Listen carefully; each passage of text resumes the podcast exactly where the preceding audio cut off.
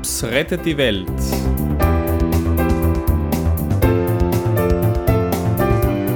Ein Podcast für alle, die selber denken.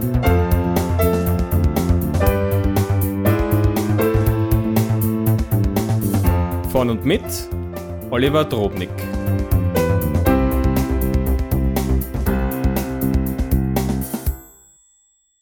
Willkommen zur dritten Episode meines Podcasts vom 11. Mai 2008 ins Netz gegangen, Teil 2. Schön, dass Sie mich auch heute wieder eingeschaltet haben.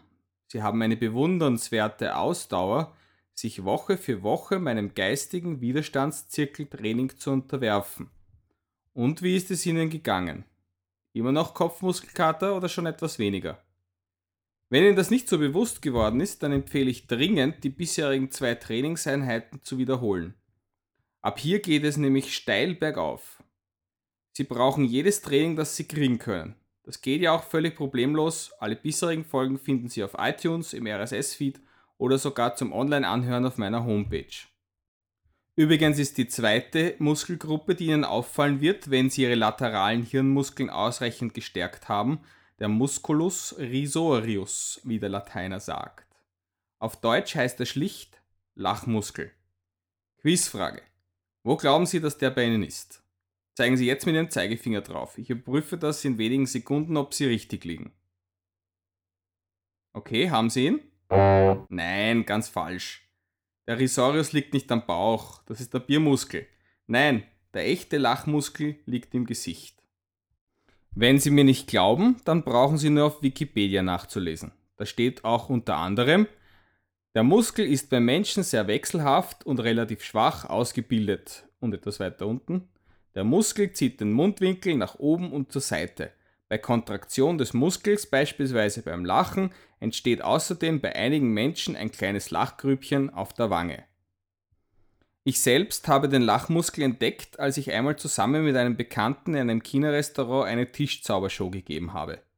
Jeder ist für sich von Tisch zu Tisch gegangen und ich habe mit dem breitesten möglichen Grinsen bei jedem Tisch ein paar Kunststücke zum Besten gegeben. Ich hatte ein kurzes Programm, das ich an jedem Tisch immer wieder wiederholte.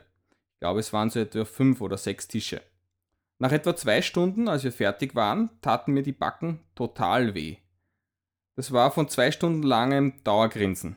Also wenn Ihnen die Backen vom Grinsen wehtun, dann sind das gar nicht die Backen, denn die bestehen ja eigentlich nur aus Haut. Das sind die zwei Lachmuskeln links und rechts. Und die gehören trainiert, wie alle Muskeln, damit sie nicht zu schlaff werden.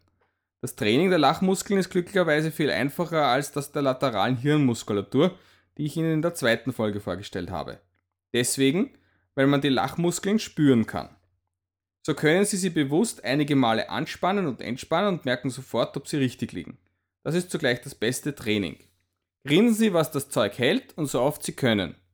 Je mehr Sie grinsen, umso glücklicher werden Sie. Sie haben nämlich in Ihren Wangen eine Hormonpumpe eingebaut und die schaltet sich immer ein, wenn der Risorius kontrahiert wird. Wenn die Pumpe funktioniert, dann brauchen Sie nur kurz grinsen und schon merken Sie, wie ein warmes, freudiges Gefühl Ihren Körper durchströmt. Wenn nicht, dann muss sie vielleicht erst gestartet werden. Da gibt es einen einfachen Trick. Nehmen Sie Ihre Wange, etwa dort, wo Sie den Muskel vermuten, zwischen Daumen und Zeigefinger und zwicken Sie zu, ganz fest. Der Trick funktioniert deswegen, weil das Hirn eigentlich nicht weiß, ob Sie jetzt glücklich sind oder nicht. Nur wenn die Nervenleitung aktiviert wird, die von der Wange kommt, dann schaltet das Hirn eben diese Serotoninpumpe ein. Es gibt noch einen Grund, warum Grinsen glücklich macht, auch wenn Sie sich dazu zwingen müssen. Wenn man traurig ist, dann schaut man automatisch traurig drein. Normalerweise gibt es zu jeder Emotion einen passenden Gesichtsausdruck. Erst fühlen Sie, dann schauen Sie so drein. Autopilot. Wissenschaftler haben herausgefunden, dass dieselbe Nervenleitung auch in der anderen Richtung funktioniert. Sie sind aber daher über Ihren Körper. Sie können also absichtlich anders reinschauen, als sie sich eigentlich aufgrund ihres Gemütszustandes schauen müssten. Logisch, erst kennt sich das Emotionszentrum im Hirn überhaupt nicht aus, aber es beginnt dann, die entsprechenden Botenstoffe auszusenden, die den Gemütszustand der Mimik anpassen. Der Gefühlsminister im Hirn sagt sich, hm, da habe ich vermutlich irgendein Rundschreiben nicht bekommen. Beide Warnenleitungen melden, dass dort im Gesicht Partystimmung ist, ist ja wieder typisch, mir sagt mal wieder keiner was. Ja, mit uns kleinen Beamten kann man es ja machen. Also gut, Serotoninspiegel anheben, volle Glückskraft voraus. Warum grinsen Sie so blöd? Lachen Sie mich jetzt aus? Ach so, Sie üben nur. Mhm. Dann ist's ja gut, sehr brav. Weitermachen. Grinsen ist okay, das lässt ja die Ohren noch offen, dass Sie mir weiterhin zuhören können. So, und jetzt komme ich zum größten Geheimnis. Alles bisherige können Sie auch in anderen Quellen nachlesen. Aber Informationen über die laterale Denkmuskulatur gibt es nur bei mir. Sie erinnern sich? Die laterale Denkmuskulatur liegt rechtwinkelig zur üblichen Denkrichtung und ermöglicht Ihnen geistig, einem Beeinflussungsversuch von außen elegant auszuweichen. Ist der Ausweichmuskel noch schlecht trainiert, dann muss man sich noch mit Tricks helfen. Zum Beispiel, jemand will mir ein Zeitungsabonnement verkaufen. Kostet nur die Hälfte und außerdem Vier Monate gratis. Mit einem schwachen Ausweichmuskel werden Sie das Angebot annehmen, weil der geschulte Verkäufer ihn gezielt betäubt hat. In unserer materiellen Welt, wo sich fast alles ums Geld dreht, hat er gleich zwei Argumente geliefert, warum Sie Geld sparen. Das ist die Droge, die den Ausweichmuskel lähmt. Ein einmaliges Angebot, das wollten Sie immer schon haben. Als Anfänger können Sie nicht anders und sagen Ja und nützen dann die Widerrufsfrist zum Rücktritt vom Vertrag. Fortgeschrittene Ausweichkünstler sagen dem Verkäufer gleich etwas in der Art wie Danke, kein Interesse, aber ich werde Sie gerne weiterempfehlen. Und der wahre Zen um Ausweichmeister grinst von Ohr bis Ohr und macht mit dem Kopf eine ganz langsame Nein-Bewegung. Der wahre Könner braucht keine Worte mehr. Wissen Sie, wer der glücklichste Mensch mit den wenigsten Zeitungsabonnements war? Buddha! Stellen Sie sich eine goldene Buddha-Statue vor. Glauben Sie, der kleine, dick grinsende Mann würde sich irgendetwas aufschwatzen lassen? So können Sie im Alltag ganz leicht beide Muskelpartien gleichzeitig trainieren. Zeitungsverkäufer, lächeln, schütteln. Bettler, lächeln, schütteln. Greenpeace für Pfoten, Amnesty International, Licht ins Dunkel, lächelnd schütteln. Und wenn Sie am Ende der Einkaufsstraße angekommen sind, gehen Sie denselben Weg wieder zurück und tun was? Grinsen, nein. Grinsen, nein. Grinsen, nein. Verstehen Sie mich nicht falsch. Sie können gerne für gute Zwecke etwas spenden, anonym, ohne dass es wer sieht und weil Sie es so entschieden haben. Nie, weil jemand Sie dazu manipuliert hat. Apropos Spenden, wenn Sie wirklich sinnvoll spenden wollen, dann bitte auf mein PayPal-Konto unter oliver.robnik.com. Die Kinder brauchen neue Schuhe und ich brauche dringend Geld für die Alkoholforschung. Uff, das war ein schöner Brocken für die erste Hälfte der Show, aber es ist wirklich wichtig für das allgemeine Verständnis.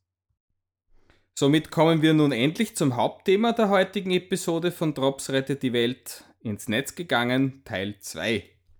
In Teil 1 letzte Woche habe ich Ihnen Vergangenheit, Gegenwart und Zukunft der wichtigsten Kommunikationsplattformen der Welt erklärt. In der Vergangenheit war Web 1.0 das ursprüngliche statische Web, zu dem nur große internationale Firmen relevante Informationen beisteuerten. Web 2.0 brachte die soziale Vernetzung. Auch Privatpersonen können jetzt Inhalte produzieren, Blogs schreiben, Podcasts gestalten, bei sozial vernetzten Webanwendungen mitmachen und sich und ihre Kontakte vernetzen. Web 3.0 löst die Information von fixen Webadressen im Web und vernetzt jedem einzelnen User genau die Inhalte, die ihn interessieren oder für ihn wichtig sind. Ich habe dann ein Programm mit künstlicher Intelligenz auf meinem Computer laufen, das automatisch für mich sucht, findet und filtert. Der Erfolg des Internets ist unbestritten. Kritiker bemängeln, dass sich niemand mehr in der Informationsflut zurechtfinden kann. Sie fordern, dass das Web wieder zu einer Art Zeitung wird. Professionelle Journalisten sollen das alles machen, weil ja nur jemand, der das gelernt hat, kann die Informationen so vorkauen, dass der einfache Bürger sie verkraftet. So kann man den Informationsfluss kontrollieren. Es ist eine Einbahnstraße von den Informationsmächtigen zu den Informationsgierigen. Aber dies zu wollen hieße, sich wieder ins Web 1.0 zurückzusehnen. Die alte hierarchische Struktur wurde aber mittlerweile bis zur Unkenntlichkeit von Web 2.0 Unkraut überwuchert. Es stellt sich heraus, dass die sogenannten Experten bei den Zeitungen und ihren Online-Ausgaben in Wirklichkeit auch nur normale Menschen sind, die halt das Glück haben, für ihre Schreibereien Gehalt zu beziehen. Die so gerühmte journalistische Sorgfalt ist schon lange den Bach runtergegangen. Die Kronenzeitung schimpft einmal grundsätzlich über alles, was mit Europa und den Ausländern zu tun hat. Beim Online-Standard findet man immer häufiger Artikel, die schlichtweg unwahr sind, weil ein überreifriger Redakteur entweder falsch zitiert oder Gerüchte als Wahrheit präsentiert. Das bringt eine große Gefahr mit sich. Wenn es in der Zeitung steht, dann wird es ja wohl stimmen. Ein Beispiel aus jüngster Zeit. Bei einer Pressekonferenz von T-Mobile wird gesagt, Österreich ist ein guter UMTS-Testmarkt, weil das 3G-Netz bei uns besser ausgebaut ist als woanders. Der Standard schreibt, T-Mobile bestätigt offiziell, dass Österreich der UMTS-Testmarkt für das 3G iPhone wird.